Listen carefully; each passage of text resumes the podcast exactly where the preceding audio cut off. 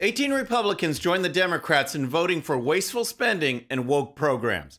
Stanford backs off its harmful language list.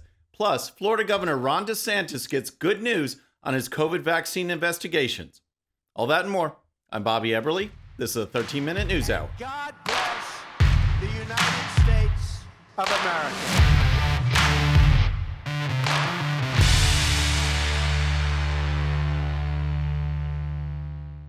Okay, friends, welcome to the show. Happy Friday. Hope you had a great week. If you're new to the show, thank you so much for tuning in. We're going to start with Mitch McConnell and other Republican senators who joined the Democrats in passing the massive $1.7 trillion omnibus spending bill that is the epitome of everything that is wrong with Washington. No Republican should have voted for this, and yet 18 did. And we'll get to them in a minute. But first, here's some comments from Steve Scalise, who in just a couple of weeks will be the House Majority Leader. Uh, this is a bad bill for taxpayers, uh, but we've got to change the way that business is done in Washington. It's what we ran on. We won the House majority on that, but you see them running this thing through uh, by dark of night uh, with billions in things that uh, go, they're doing border security in foreign countries and they're impeding border security in our country. Uh, everything about this is the wrong way to go. Can you believe this? Border security funding for foreign countries but what do we get for America? Nothing. According to Fox News, there is a provision in the bill that prohibits Customs and Border Patrol from, quote, acquiring, maintaining, or extending border security technology and capabilities. This is our government in action. And you can't just blame the Democrats. When Republican senators joined in and supported this measure, Representative Chip Roy put together a great Twitter thread which pointed out some of the crazy provisions that Republicans voted for. Check it out. The omnibus bill will funnel millions of taxpayer dollars to LGBT groups peddling radical gender ideology. Many of those dollars will go to organizations that target youth. This omnibus funds all manner of fantasy climate ideology, a dream come true for far left members like Representative Alexandria Ocasio Cortez, who constantly whine about climate change and environmental justice. And the Omni funds pointless equity initiatives and subsidizes even more radical ideology pet projects in leftist states like California. So, in those broad categories, here are a few specifics $1 million for Zora's House, a co working and community space built by and for women and gender expansive people of color in Ohio. $1.32 million for workforce development activities at a climate change education center in the Los Angeles County Community College District. $2 million for a community driven air quality and environmental justice assessment at the University of Illinois. 1.5 million for equity and ecosystem health through water column development at the University of Washington. It's just a mess. And here are the 18 Republican senators who voted for it. Republican Senators Roy Blunt from Missouri, John Boozman from Arkansas, Shelley Moore Capito from West Virginia, Susan Collins of Maine, John Cornyn of Texas, Tom Cotton of Arkansas, Lindsey Graham of South Carolina, Jim Inhofe of Oklahoma, Mitch McConnell from Kentucky, Jerry Moran from Kansas, Lisa Murkowski of Alaska, Robert Portman of Ohio, Mitt Romney of Utah, Mike Rounds of South Dakota, Richard Shelby of Alabama, John Thune of South Dakota, Roger Wicker of Mississippi, and Todd Young of Indiana all voted in favor of the legislation. It's just so frustrating, and it makes me want to run against John Cornyn right now. We need a senator who will vote for conservative principles, be a leader, and not be part of the establishment swamp. These senators could have pushed one more continuing resolution to let the new GOP House come in, but they pushed this anyway, and they should pay the price. All right, next let's talk about the backlash being felt at Stanford University. But first, if you're new to the show or haven't subscribed yet, regardless of platform, just search out my name, hit that subscribe button, make sure notifications are turned on. That way you can follow the show and help us grow. Okay, let's talk about Stanford University. And if you recall from Wednesday's show, the school was putting forward a harmful language list that included words like immigrant, stupid, and American. All of these words were to be purged from the university resources. Well, because the publicity that was brought upon this crazy wokeness, Stanford is reevaluating the whole idea. Here's the story. The university hid its elimination of harmful language initiative behind a login page Monday following widespread public criticism of its effort to purge potentially harmful language like survivor, victim, black box, and white paper from university websites. In a letter posted this week, the university's chief information officer, Steve Gallagher, said the guide does not represent university policy nor mandates or requirements. We have particularly heard concerns about the guide's treatment of the term American, Gallagher wrote, referring to the blueprint's assessment that American ascribes superiority to people from the United States. To be very clear, not only is the use of the term American not banned at Stanford, it is absolutely welcomed, he continued. Hmm, it's not just welcomed, it's absolutely welcomed, except for the fact that the word American was on the list. Reasons were given for it being on the list. Alternative words were suggested because American was on the list. Here's more. The Free Beacon reported Tuesday that Stanford's IT department developed the guide in an effort to eliminate gender based terms like landlord and ableist phrases like balls to the wall, which inappropriately attributes personality traits to anatomy. The blueprint also warned against the use of seemingly innocuous words like black box, noting that while they are not racist in themselves, they assign negative connotations to the color black, racializing the term. Make no mistake, lists like these will continue to pop up, and the only way they will disappear for good is for us to keep up the pressure. All right, next let's talk about Florida Governor Ron DeSantis and his push for accountability over COVID 19 vaccine issues.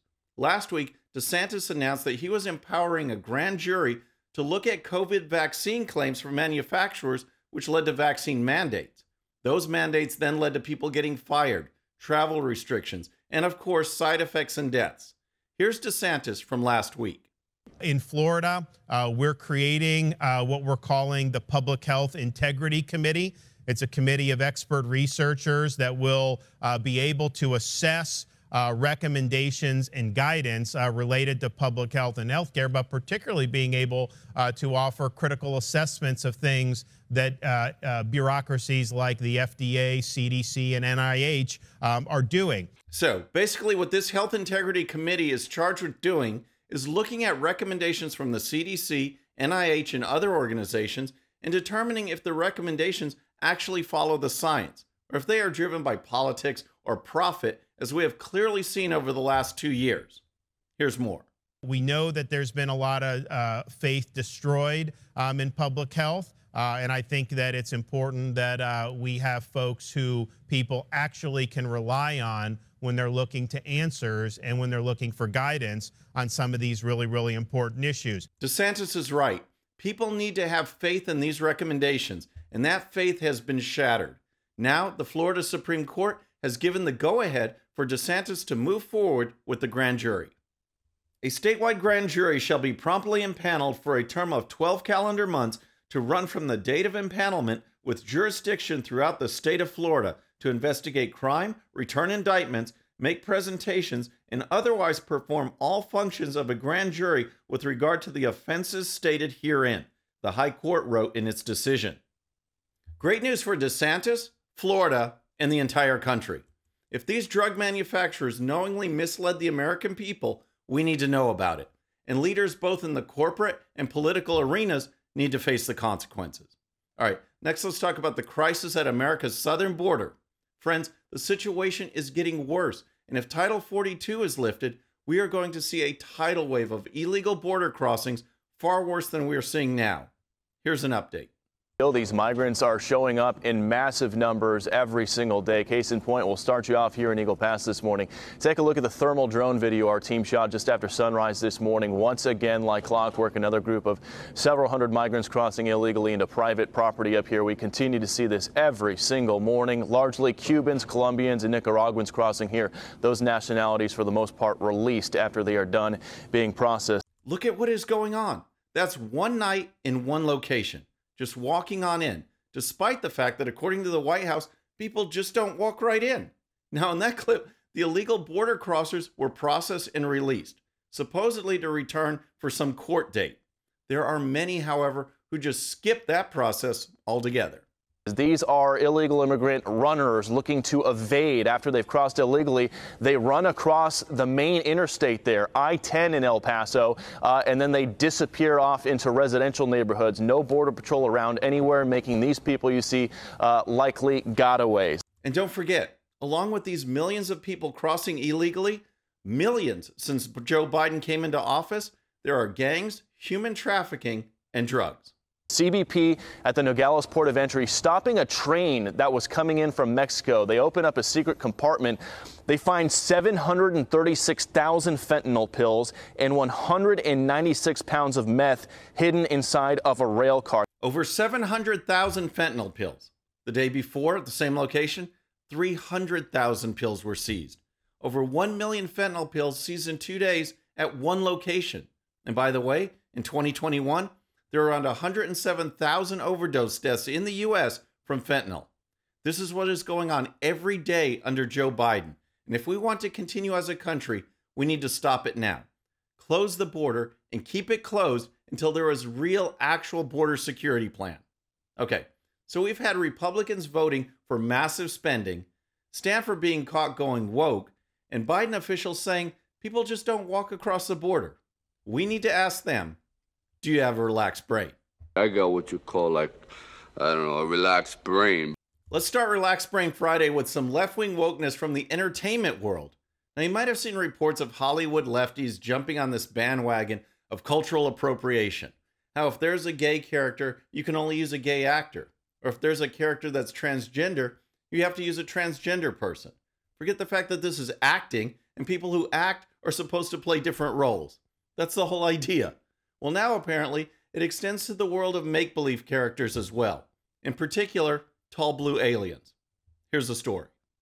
A film and television critic was mercilessly mocked for claiming white people portraying blue aliens in the newest Avatar movie were guilty of culturally appropriating people of color.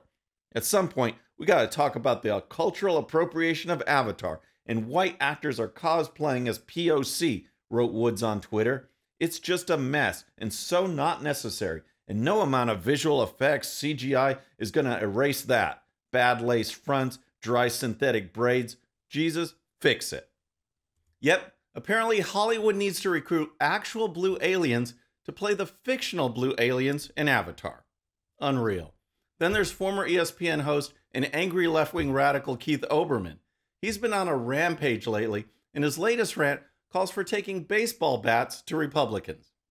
I wish the Democrats would play that game to 10% of the uh, levels that the Republicans do until the Democrats stop rolling over for this and saying, well, we're not going to dirty our hands. Right, when they right. go high, we go low. So when they go low, we get baseball bats. That should be the next, you know, big. Let's get Obama out there saying, when they go low, we get baseball bats. I think that would solve this completely.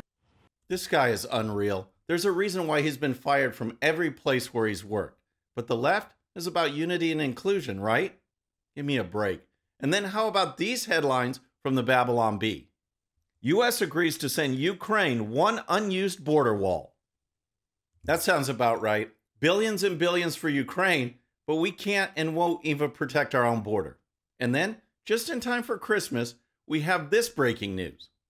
Hallmark researchers say they are close to developing a second movie plot. Hey, don't shoot the messenger on that one. I'm just reporting the news. Friends, that's our show for today. I hope you enjoyed it. Have a very Merry Christmas. And don't forget, if you're new to the show or haven't subscribed yet, regardless of platform, just search out my name, hit that subscribe button, make sure notifications are turned on. That way you can follow the show and help us grow. Thank you so much for tuning in. Our next show will be Monday evening at the usual time. Until then, I'm Bobby Eberle. This is a 13 minute news hour.